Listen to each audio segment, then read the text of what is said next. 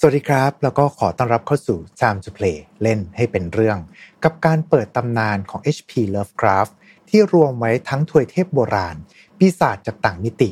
และเรื่องราวประหลาดในจักรวาลของ Lovecraft ไว้ด้วยกันนะครับ และตอนนี้คุณอยู่กับผมนายโปจิครับ เช่นเดิมเลยนะครับ ถ้าเกิดว่าทุกๆท่านเนี่ยได้ฟัง Time to Play ของเราว่าด้วยเรื่องของเทพโบราณกันมาตลอดเนี่ยก็คงจะจำกันได้ใช่ไหมครับ กับเทพในอาราโลเทป เทพจากต่างโลกผู้วิปลาสสร้างความหายนะให้กับทุกคนที่ได้พบเจอ เทพที่ดูเหมือนจะเป็นอมตะ ไม่มีใครสามารถต่อต้านได้ แต่แล้วก็มีเทพจากต่างโลกอีกตนหนึ่งครับ ที่ถือว่าเป็นคู่ปรับสำคัญของเทพในลาโลเทปนี้ และเทพตนนั้นนั่นก็คือกตุกา เทวา แห่งอัคคีดวงไฟที่มีชีวิต ดังนั้นครับสำหรับวันนี้เนี่ย เราจะมาทำความรู้จักกับเทพองค์นี้กัน ถ้าเกิดว่าพร้อมกันแล้วก็ขอเชิญค่าสติ sanity ไว้ให้พร้อม แล้วมาร่วมดำดิ่งกันกับ Time to Play ของเรา ในวันนี้ครับ Mission to Pluto Podcast let's get out of your orbit Time to Play เล่นให้เป็นเรื่อง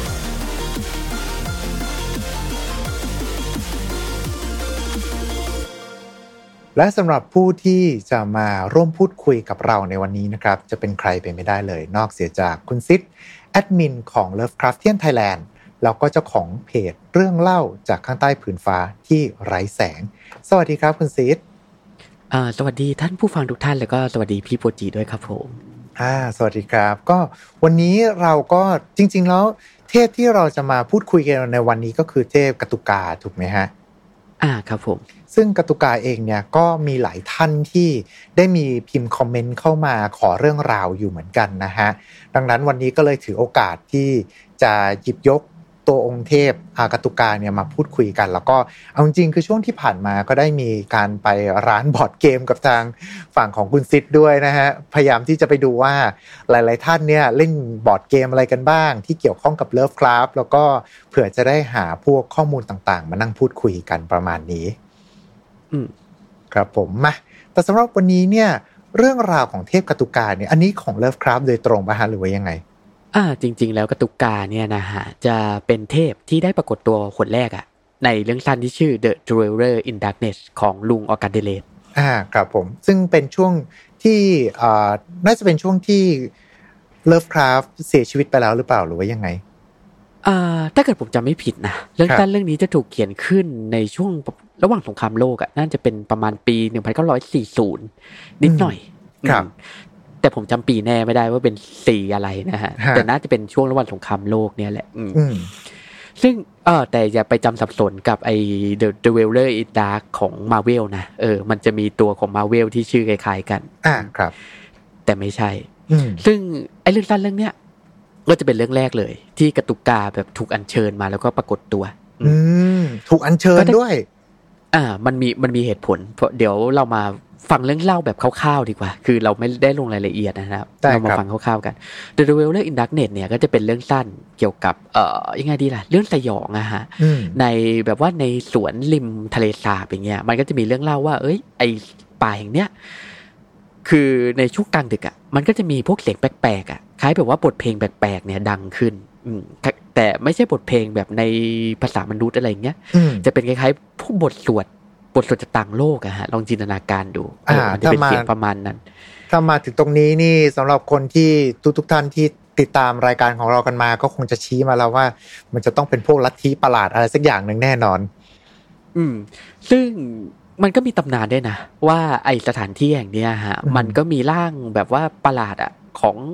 เป็นสิ่งมีชีวิตที่คล้ายแบบว่ากึ่งมนุษย์กึ่งสัตว์อะปรากฏตัวออกมาครับประมาณเนี้ยอืมมันก็เป็นตำนานพวกเนี้ยแล้วก็พวกตัวเอกเนี่ยก็ได้เข้าไปสืบสวนเกี่ยวกับเรื่องนี้ อืมอืมแล้วก็คนพบว่าจริง ๆ แล้วอะไอเสียงทั้งหมดที่เกิดขึ้นเนี่ย มันเป็นเสียงจากร่างอวตารของเทพตัวหนึ่งที่เรารู้จักกันดีนั่นก็คือไนอาลาโธเทปอ่ามันจะเป็นร่างอวตารที่เรียกว่า The Dweller in Darkness อะฮะครับ ซึ่งเราก็เคยเอ่ยถึงไปแล้วอะเนอะในบทไอ้เนี่ยร่างอวตารของไนอาลาโธเทปอะเอออ่าฮะเราคงไม่เล่าซ้อน ซึ่งไอ้ร่างอวตารเนี้ยแหละฮะก็คือเหตุผลที่ทำให้ตัวเอกของเรื่องเนี่ยจำเป็นที่จะต้องอัญเชิญเทพที่เรียกว่าคธูกาเนี่ยมาปราบอืมจริง ๆ ก็ใช้คำว่ามาปราบไม่ได้ใช้คำว่าเรียกมาขับไล่มากกว่า ครับ อืม ซึ่งพออัญเชิญกระตุกกามานะฮะไอ้ร่างวตารของนายราโฮเทปเนี่ยก็ยอมที่จะถอยไป และเรื่องราวทั้งหมดไอ้ในเรื่องสั้นเนี่ยก็เคลียร์ไป แล้วก็จบ คือเป็นเรื่องเป็นเรื่องสั้นที่ค่อนข้างจะแปลกนะ เพราะมันผิดจากหลักเลิฟคราฟใช่ไหมครับเพราะแบบความดีชนะความชั่ว อืมอืมอืมคือถ้าเกิดว่าเป็นงานแนวเลิฟคลาปอะส่วนใหญ่แล้ว มักจะจบที่ไม่ตายก็กลายเป็นบ้า อืม ซึ่งในกรณีผลงานของลุงลุงออกัสเดเลสส่วนใหญ่ก็จะเป็นแนวแนวๆเนี้ยฮะครับก็คือว่าจะมีความเป็นปกรณำหน่อย แล้วก็ คือลุงจะเป็นคาคาทอลิกแบบจ๋าๆหน่อยอะนะฮะคือจะเป็นคนเข่งศาสนาหน่อยครับก็จะมีมุมมองแบบความดีต้องชนะความชั่วประมาณเนี้ยทำให้อ๋อผลงานหลาย ๆ ชิ้น ก็ไม่ใช่ทุกชิ้นนะเออครับก็แบบว่าหลาย ๆ ชิ้นของแกเนี่ยก็จะมาในโทนเนี้ยก็คือจะมีแบบว่าเทพฝั่งดี มันก็ไม่ใช่ฝั่งดีหรอกก็เป็นแบบว่ายังไงเป็นแบบ พวกนักสืบหรือว่าพวกตัวเองอย่างเงี้ยก็จะสามารถเอาชีวิตรอดโดยการแบบว่า เอาชนะพวกเทพจากต่างโลก หรือว่าภัยจากต่างโลก หรือว่าหยุดยั้งภัยที่หรือหายนะพวกเนี้ยที่กำลังจะเกิดขึ้นได้ ซึ่งกาตุกาเนี่ยก็จะเป็นเหมือนคล้ายแบบดิวเอ็กมามาคิน่าของเรื่องเนี่ยก็อ่าก็คือถ้าเกิดเป็นอธิบายก็คือพูดง่ายๆคือฉากจับยัดว่าเออตัวเอกทำยังไงไม่รู้ว่าจะสู้กับทำยังไงจะสามารถที่จะ เอาชนะตัวร้ายได้เดียว Deus Ex Machina God in the Machine เป็นลักษณะการเล่าเรื่องสุดท้ายก็คือพูดกันภาษาไทยก็คือเป็นฉากจับยัดนะฮะว่าอยู่ดีๆ ก็มีพลังหรือว่ามีอะไรสักอย่างหนึ่งมาช่วยทำให้สามารถเอาชนะอุปสรรคต่างๆ ได้ประมาณนี้ อืม ใช่ครับผมอ่าเออ แล้วก็ในกรณีของกาตุกาเนี่ย โดยปกตินะฮะ แบบว่าอืมในยุคเราเนี่ยก็มาจะจัดอยู่ให้เป็น The Gate of One จะครับไม่ใช่เดี๋ยวตะกอตหรืออะไรงั้น ก็จะเป็นเทพในระดับแบบกระตูลูอะเออ เป็นเทพอาจจะมีโบพลังราณมากกว่ามากกว่าที่จะเป็นลักษณะเทพจากต่างโลก อ่าครับผมใช่จะเป็นในกรณีเทพแบบระดับล่างลงมาหน่อยประมาณเนี้ยฮะ ครับอ้าวแล้แต่วก็ชนะในเราก็เทปได้นะเออคำถามคือ ข้อที่ข้อแรกเลยเหล่าตัวเอก ที่ไปสืบสวนสอบสวน คดีเสียงร้องประหลาดในป่าอันนั้นเขารู้ได้ยังไงว่า กตุกาสามารถเอาชนะได้ อืม ก็แบบว่าสืบเอ่อพวกตัวเอกพวกเนี้ยก็ไปสืบสวนใช่ไหมแบบตำนานอะไรอย่างงี้มาฮะครับแล้วก็มีความรู้เกี่ยวกับพวกเทพจากต่างโลกเนี้ยแล้วก็ได้รับบทอัญเชิญกตุกามา จากตัวละครตัวหนึ่งในเรื่องประมาณนี้อืก็เลยเรียกตัวกตุกาเนี่ยมา แล้วก็ขับเพื่อที่จะขับไล่ในโรโฮเทปไปอืม ถ้าอย่างนั้นเรามาเจาะเพิ่มเติมได้ไหมว่า แล้วกตุกาสรุปแล้วมันคือ ถ้าบอกเป็นเทพโบราณ แล้วมันมีประวัติอะไรยังไงไหมฮะ ที่ทางคุณออกัสเตเลสผู้แต่งเนี่ย เขาได้มีการวางรากฐานกันเอาไว้อืมถ้าเกิดจะเอ่ยถึงกตุกาเนี่ย เราต้องเข้าใจไอเดียประการหนึ่งอะของลุงออกันเดเลสก่อน คือในผลงานชิ้นก่อนหน้าฮะที่ชื่อ The Return of of Huster อะ ที่เราอ่าฮะเอ่ยถึงไปในบท Huster นะครับเป็นจะเป็นเรื่องสั้นที่ถูกเขียนขึ้นประมาณปลายปลายๆปี1930เนี่ยแหละฮะเออฮะประมาณช่วงทศวรรษที่1930นะนะช่วงคปรัลายบปลายๆอะไอเรื่องสั้นเรื่องเนี้ยจะมีการเอ่ยถึงความขัดแย้งระหว่างฮัสเตอร์กับกาตูลูใช่ไหมอืมอืมซึ่งอ่าแล้วมันจะแล้วเอ๊ะเอ๊ะในเรื่องสั้นเนี่ยมันจะมีการเอ่ยถึงไอเดียแปลกๆอะไอเดียหนึ่งที่ไม่เคยมีในการ์ตูนลูมิตอสมาก่อน นั่นครัก็บคือระบบธาตุระบบธาตุธาตุระบบธาตุ ทอธาตุทงดินน้ำสลมระไฟอาต่อเต่าสระอุดินน้ำลมไฟแบบนั้น เออใช่ครับผมเป็นดินน้ำลมไฟแบบพวกนักเล่นแร่แปรธาตุสมัยก่อนนะเนี่ยครับเออซึ่งลุงออกัสเดเลสอะก็ได้เอาไอ้ระบบธาตุเนี่ยมายัดลงไปในการ์ตูนลูมิตอสครับในเรื่องสั้นที่ชื่อ The Return of Huster เนี่ยแหละอ่าฮะแล้วก็เอ่อโดยในเรื่องสั้นเรื่องนั้นนะก็จะมีการเอ่ยถึงว่าการ์ตูลูเนี่ยเป็นธาตุน้ำอย่างเงี้ยฮัสเตอร์เป็นธาตุลม ซึ่งในกรณีของกระตุกกาแล้วก็เป็นธาตุไฟใช่ไหมอืมแล้วก็อย่างในลาโฮเทปเนี่ยในเรื่องอะเอ่อ The Return of Huster เนี่ยก็จะมีการบอกด้วยว่าเป็นในลาโฮเทปเนี่ยเป็นธาตุลมครับแล้วก็ได้พ่ายแพ้ต่อกระตุกกาที่เป็นธาตุไฟอืมลองจินตนาการดูว่ามันคล้าย ๆ แบบว่าพวกธาตุในที่เราเห็นตามเกม JRPG ทั้งหลายอะใช่ไหมอ่าพวกคือในเกมพูดง่ายๆก็คือในเกมแฟนตาซีทั้งหลายเลยที่ มักจะมีการชนะทางแพ้ทางกันอะไรกันประมาณนี้ อ่าใช่ก็ถ้าอธิบายก็ดินจะชนะน้ำน้ำจะชนะไฟ ไฟชนะลมลมชนะดินอ่าเผื่อใครประมาณไม่รู้จักกันนะครับซึ่งกตุกกาเนี่ยก็เกิดเพราะไอเนี่ยเพราะเหตุผลเนี่ยแหละ ก็คือลุงอากาเดเลสเนี่ยเอาอืมธาตุทั้งสี่มาใส่ แล้วไอ้ธาตุแล้วแบบว่าไงพวกเทพจากต่างโลกเนี่ยมันก็ต้องมีเทพประจำธาตุใช่ไหมซึ่งกตุกกาเนี่ยก็ถูกสร้างขึ้นเพื่อเป็น แบบว่าคล้ายตัวแทนของธาตุไฟประมาณเนี้ยฮะเพื่อที่จะเอามาสู้กับไอเทพที่เป็นธาตุลมทั้งหลาย ซึ่งครับในเราโคเทปเนี่ยก็เป็นธาตุลมเหมือนที่เราว่าไปใช่ไหมอืมอืมซึ่งก็ทำให้กระตุกกาเนี่ย พอปรากฏตัวออกมาก็จะกลายเป็นแบบว่าคล้ายลูกไฟขนาดมหึมาเลย ครับ ลองจินตนาการดูว่ามันเป็นก้อนลูกไฟอะฮะที่มีความร้อนแรงมากประมาณนั้น แบบโผล่มาทีจากอากาศธาตุเนี่ยอืมรอบโดยรอบเนี่ยก็สว่างสวัยแล้วก็มอนไหม้ไปหมดเลยประมาณนั้นอืมครับ ซึ่งกระตุกกาเนี่ยก็เป็นหนึ่งในเทพที่ถ้าว่ากันตรงๆนะทางฝั่งตะวันตกเนี่ยจะไม่ค่อยมีบทบาท อ่าแป๊บหนึ่งนะย้อนย้อนกลับมาที่กระตุกการนิดหนึ่งลักษณะอืมก็คือจะเป็นลักษณะของลูกไฟ แต่เขาได้มีการใส่รายละเอียดตัวอื่นไว้ไหมครับ เช่นบอกว่าเป็นเทพที่กำเนิดขึ้นมาได้ยังไง หรือว่ามีบทบาทอะไรยังไงอะครับ อ่าจริง ๆ แล้วพวกประวัติของกระตุกกาหรืออะไรอย่างเงี้ยในยุคของลุงออกัสเดเลสเนี่ยจะไม่ค่อยมีเอ่ยถึงไว้ครับแต่จะมาขยายทีหลัง เดี๋ยวเราจะมาเล่ากันทีหลัง เพราะมันจะเกี่ยวโยงกับเทพอีกตัวหนึ่งด้วยอืมอ่าเดี๋ยวเราจะเล่าให้ฟังในบทเนี้ยแหละอ่าฮะอ่าถ้างั้นเอาอ่าอาจจะเล่าถึงส่วนของตัวที่มาก่อนดีกว่า อืมถ้า ถ้าว่ากันจริงๆนะตัวกระตุกกาเนี่ยอาจจะเป็นแบบว่าพวกเทพอาจจะอีกมิติหนึ่งหรือว่าสถิตอยู่ในแบบว่าอวกาศอันไกลโพ้นเลยครับแล้วก็สามารถที่จะถูกอัญเชิญมาได้ยังโลกของเราอืมโดยแบบคาถาอัญเชิญประมาณเนี้ยฮะครับ ซึ่งคนในสมัยก่อนเขาอัญเชิญมาเนี่ยเขาอัญเชิญมาเพื่อมาปราบไนอาลาโธเทปอย่างเดียวหรือเปล่าหรือว่ายังไง ซึ่งมันก็ใน จะว่าไปมาปราบอย่างเดียวไหมเพราะอย่างในเกมอย่าง Arkham Horror เนี่ยครับตัวกระตุกกาเนี่ยก็เป็นเทพที่แบบว่าสามารถที่จะทำนำพามาซึ่งหายนะของมวลมนุษย์ได้เหมือนกันอืมสรุปง่ายๆก็คือถูกอัญเชิญมาก็มา แล้วก็จะมาเพื่ออะไรก็ขึ้นอยู่กับผู้อัญเชิญนั่นแหละเออใจง่ายจังเนอะซึ่งในกรณีของพวกสาวกใช่ไหมพวกสาวกของลัทธิประหลาดเนี่ยก็แน่นอนว่าอัญเชิญมาเพื่อสร้างหายนะ แต่ในกรณีของ ในงานเรื่องสั้นของลุงอากาเดเลสหรือว่าของนักเขียนรุ่นหลังหลาย ๆ ท่านอย่างเงี้ยครับกระตุกกาเนี่ยก็มาจะถูกอัญเชิญมาเพื่อที่จะใช้จัดการกับในลาโฮเทปโดยเฉพาะเลย มาเป็นไพ่ตายล้วนๆเลยประมาณนี้ อ่าใช่ อ่า แต่ถ้าเกิดว่าคนอ่ายุคเก่าๆก็อาจจะอัญเชิญมาเป็นพวกลัทธิล้างโลกประมาณนี้แบบว่า อัญเชิญเทพแห่งไฟมาแล้วจะเผาผ่านทั้งโลกประมาณนี้นะครับอืม ซึ่งในกรณีของกระตุกกาว่ากันจริง ๆ นะ คือเห็นแบบว่าเป็นก้อนลูกไฟแบบว่าเป็นระดับเกตโอวันอย่างเงี้ย จริง ๆ แล้วไอ้ระดับเกตโอเกตโอวันทั้งหลายเนี่ยก็สามารถที่จะทำให้อารยธรรมของมนุษย์เนี่ยล่มสลายได้เหมือนกันครับถ้ามันตั้งใจที่จะทำอะนะส่วนใหญ่มาผมต้องถามมากกว่าว่าตัวไหนบ้างที่ไม่สามารถทำให้มนุษยชาติล่มสลายได้อืมจริง ๆ จริง ๆ ก็มีนะ อันตรายเกือบทุกตัวเลยนะฮะอืมครับผม ซึ่งในกรณีของกระตุกกาเนี่ยทางฝั่งตะวันตกเราก็ไม่ค่อยเห็นนะไม่ค่อยจะเห็นแบบว่าใช้กันอะไรมากมาย ส่วนใหญ่เนี่ยที่เราจะมารู้จักกันก็เพราะทั้งสื่อตะวันออกมากกว่าอ๋อเหรอก็คือก็คือทางฝั่งญี่ปุ่นเนี่ยจะใช้กันค่อนข้างเยอะ อืมซึ่งอันนี้ต้องต้องเรียนทุกท่านว่าอ่าสำหรับตำนานของ H.P. Lovecraft อะพอตอนที่มันกลายมาเป็นจักรวาลขยาย หลังจากที่มีคนเขียนนวนิยาย เพิ่มเติมหรือว่าเอามาดัดแปลงทำมาเป็นในรูปแบบของเกมต่างๆ ประมาณนี้นะครับ ญี่ปุ่นได้อิทธิพล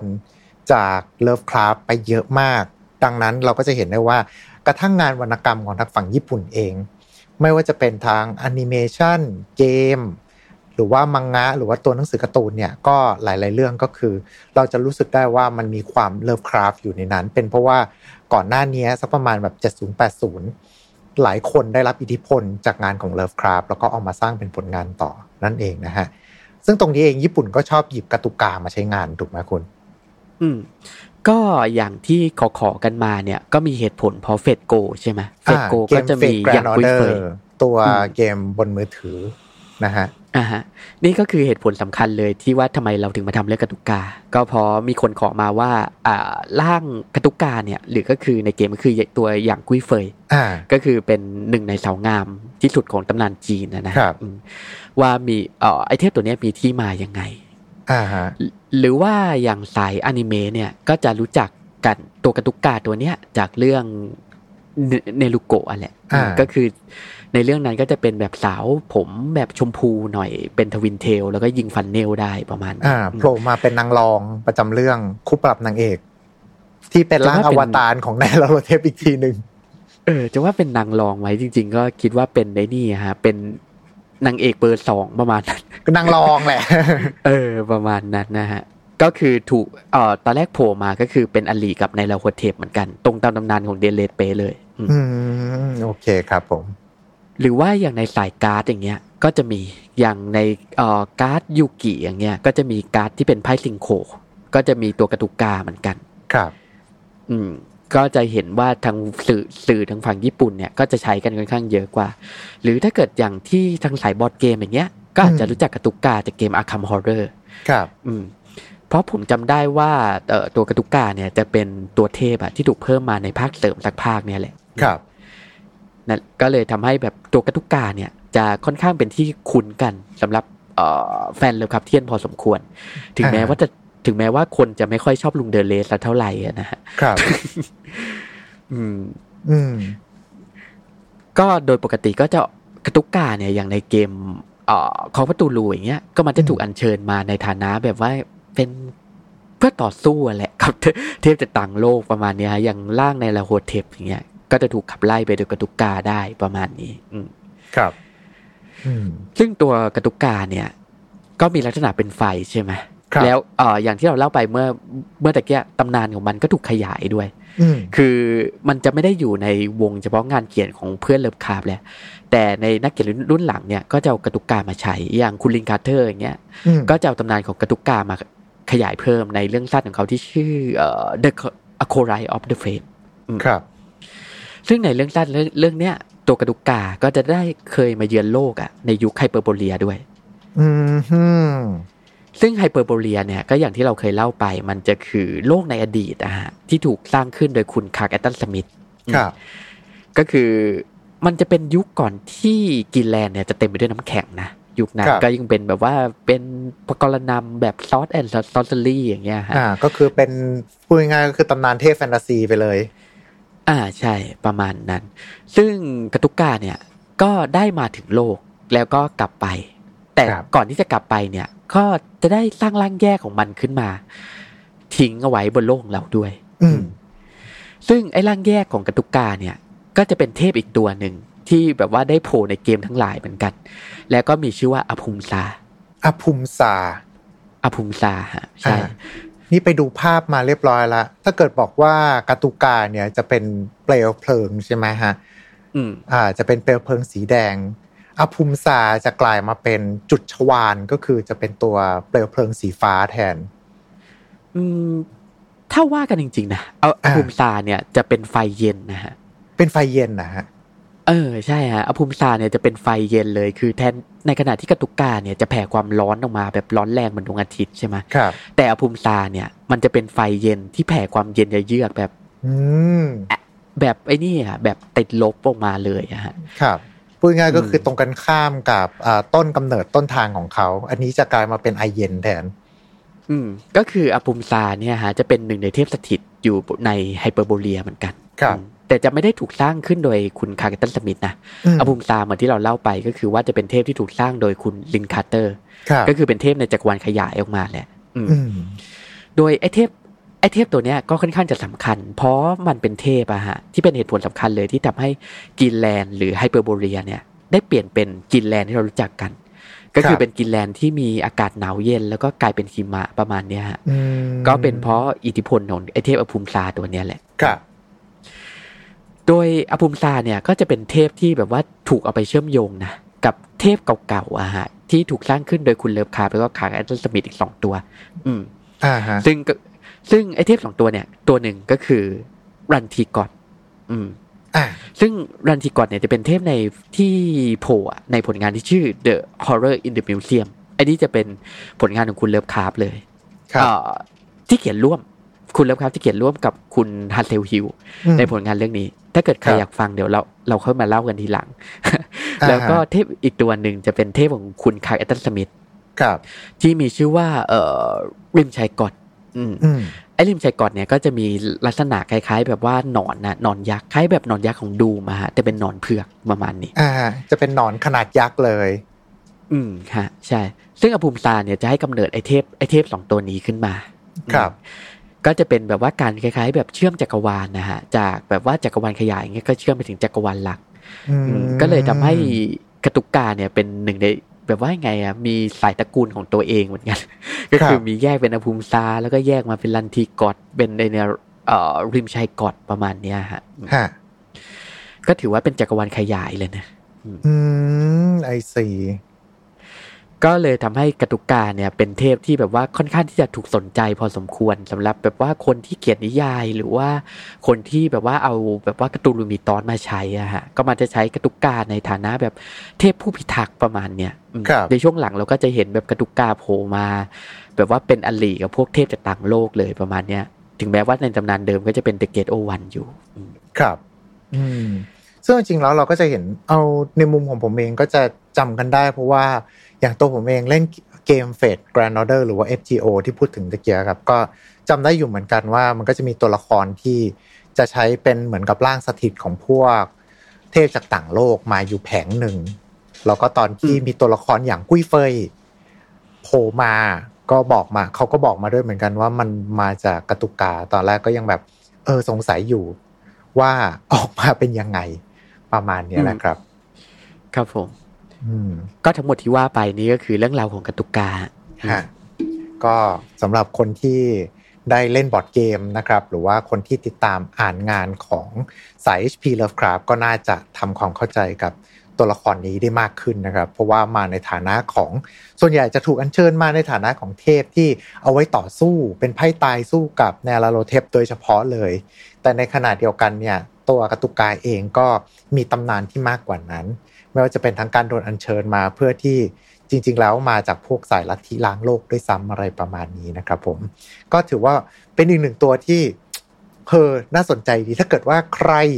เล่นเกมหรือว่าใครที่ติดตามอ่านงานใด ๆ นะครับ แล้วก็อยากที่จะให้เล่าเรื่องเทพตนใดเนี่ยก็สามารถที่จะพิมพ์ในคอมเมนต์กันเข้ามาได้เลยนะครับ หรือว่ามีร้านบอร์ดเกมร้านไหน อยากที่จะชวนไปเล่นก็บอกได้นะฮะ ช่วงนี้ก็ตะเวนเล่นๆกันอยู่นะครับผมยังไงก็ตามก็วันนี้ก็ต้องขอขอบคุณทางคุณซิดเป็นอย่างสูงเลยนะครับ ที่มาเล่าเรื่องของกตุกาให้เราได้ฟังกันในวันนี้ขอบพระคุณมากเลยนะครับ ขอบคุณทุกท่านที่ฟังจนจบเช่นกันครับผม อ่า เช่นเดิมเลยครับกับทุกๆท่านนะครับ ก็ถ้าจะเป็นการไม่รบกวนเกินไป ฝากกดไลค์ กดแชร์ กด subscribe กด follow ตามช่องทางที่ทุกท่านเนี่ยกำลังรับชมหรือว่ารับฟังกันอยู่นะครับ จะได้ไม่พลาดพอดแคสต์ดีๆ จากพวกเราชาวพลูโตนะครับ และยังไงก็ตามเอาไว้เจอกันใหม่โอกาสหน้าสำหรับวันนี้ขอบคุณแล้วก็สวัสดีครับ แต่ถ้าเกิดชวนไปเล่นบอร์ดเกมนี่พูดเรื่องจริงนะฮะ ชวนได้นะครับ Mission to Pluto Podcast let's get out of your orbit Time to play เล่นให้เป็นเรื่อง